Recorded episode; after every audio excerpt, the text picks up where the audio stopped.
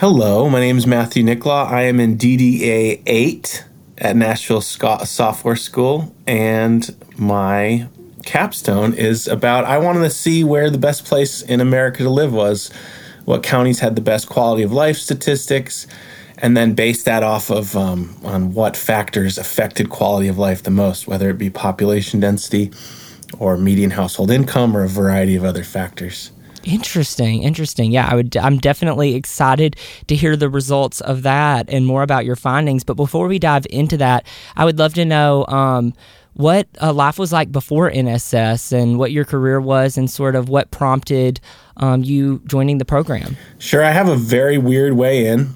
Uh, I was probably Let's the hear only, it. I was probably the only one in my cohort. Um, I've been a professional actor and television writer for the last 15 years.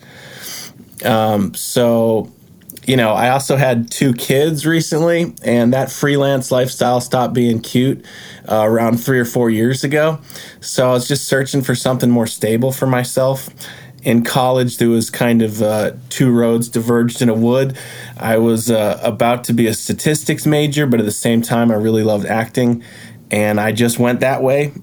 Q 15 years later here i am wanting to get back into something where i could use my brain and uh, i went back and found the data analytics world realized that i could actually use a lot of my i've pitched all the major networks before. I've pitched my own television concepts to big rooms of executives. Um, so I was like, how can I parlay those soft skills into a real job? a real job. yeah, a real job, real for real people, I guess. Um, I did. I have a master's in clown, not really, but um, pretty much just uh, not super helpful in the real world you know, I wanted to give my kids a, a, more stable future. So I found Nashville Software School, and it's been like one of the best things that I've ever done for myself. Now I finally have a real life skill set. Uh, I have a resume. I have things that I know how to do. I have computer languages that I, I know how to speak. And I was able to use all my soft skills from my previous life in in data analytics. It's, it's proved really useful. Well, I'm so happy to hear that your experience has been such a positive and empowering one, and you're putting that master's degree in clown, as you said, to use alongside these new technical skills. Um, but I'm sure that these skills, as um, you know, you said you're a writer, and I'm sure that that storytelling um, definitely had a place here as well. Because I hear oftentimes, you know, with data and data analytics, you're telling a story with the data, or you're finding the story um, that is there. So, in talking about that, sort of what inspired um, the project or the question that you had that prompted the project that you developed during this? Yeah, so um, I have lived all around the United States my whole life. I've lived in seven states. Uh, I counted 16 counties. I'd never lived anywhere longer than three years my whole life. I've lived in rural areas, major metropolitan areas. I've lived by the coast. I've lived rural. I've lived in red and blue states, rich and poor areas, kind of all over. So, what I wanted to answer was which county set us up for the most success. Um, so, I found a really amazing quality of life statistic through the University of Wisconsin Population Health Institute and kind of used that against a variety of other factors to see what affected quality of life the most. And then I made my own ranking to see um, which counties were the best um, to set people up for the most success and where the most successful people lived based on um, a variety of other factors. Specifically, I found with the most correlation being, not very surprisingly, median household income. So, obviously, the more money you make, um, the higher quality of life you can live. But um, yeah, that's that's kind of where I started. I got you. I got you figuring out which zip code you're trying to get a job in. Totally get that. Where can I where can I get the most bang for my buck in uh, in the quality of life? Um, and then in terms of you know scraping all that data together and developing this project, what tools um, did you use? Mostly Python. I love I love SQL, so I was kind of Jones, and we are doing we're about two months into Python. So all my formulation, all my merges, all my data cleaning came in Python, but then I was really missing me some SQL, so I found a, a pandasql library that I put back into Python, and I, I used all my data manipulation techniques through a, through SQL because it's it's how my brain works the best. and that's how I used to analyze all of the data that I found. I gotcha. I gotcha. And then, you know, in developing this project, when it was all said and done, what was the overall um, story that was told? You know, what, what what did you find? I'd love to hear more of of what you know now, and if any surprises came out of um, the project. Yeah, first, um, my first inkling uh, was that population density had some correlation with quality of life statistic. Um, because I was thinking, you know, super densely populated areas might not have a higher quality of life. And I quickly found that there is absolutely no correlation between population density and and qu- this quality of life statistic. So I was a little bummed because that was my initial thesis. So I was like, all right, I got some more time. Let's find out what what actually affects quality of life the most. I then moved on to uh, percent access to exercise. So, um, greenways, walkways, access to gyms, parks.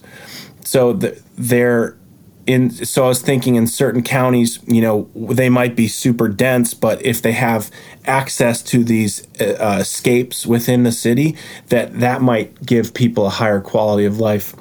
There is some correlation there, but not super strong. Uh, obviously, in certain states, it was much stronger.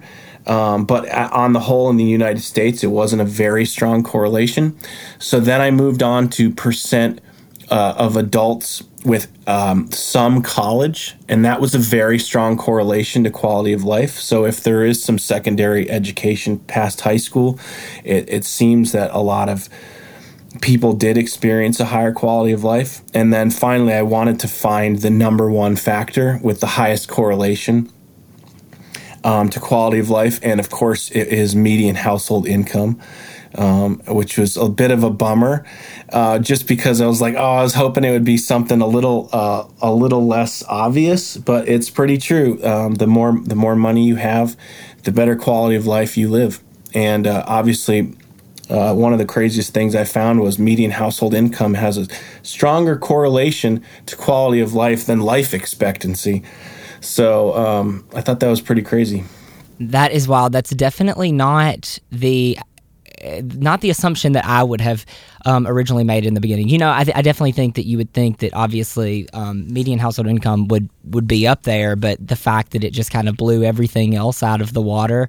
It's interesting that your you know the data and your investigation sort of uh, led you to what you kind of said is like the most obvious answer, but that that's interesting that you were able to confirm that.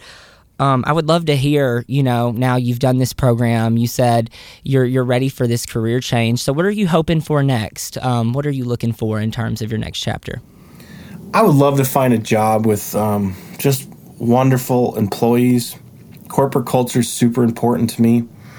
Um, I haven't worked in an office in some 20 years. So, in order to do that, I just really want to um, love the people I work with. Um, I, I'd love to you know, just appreciate the work that we do. Um, so I'm just I'm just really looking for a great employee centric company, someone that can um, both mentor me because I am relatively new to the tech business, but I have a lot of soft skills that are really applicable to the data analytics world, specifically storytelling. Um, I love being in front of other people I love talking. I love being put on the spot. That's not a thing that a lot of data analysts will say. Uh, it's just one of those things. Like, I just enjoy meeting new people. Again, I've lived all around the United States, I've met all kinds of different people. So I feel like I can, I can fit in anywhere. But most importantly, just want to be somewhere where I am wanted, where I can add value. Um, there's a lot of incredibly talented people in my program. So it's just it's been interesting being at like the non-tech version of one of those people, but I had my own skill set to bring, um, and it was nice kind of going through this program, realizing that I do have a lot to bring to the table. Well, yeah, I mean, your hard work um, these past couple of months being a part of this full time cohort and you making it this far has definitely shown, you know, the work ethic and the skills and the drive. And like you said, you speak all these new languages. You've got the support of the NSS team behind you, and we're excited to see um, what success looks like in your future. Thanks so much for chatting with you with me, Matthew. Yeah, I've really loved NSS, and I, I, encourage anyone else who's another fellow creative who has some math skills or statistics skills or, or storytelling skills to jump into this world.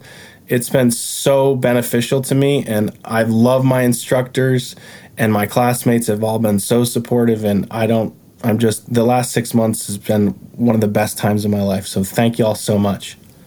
Amazing. Thank you.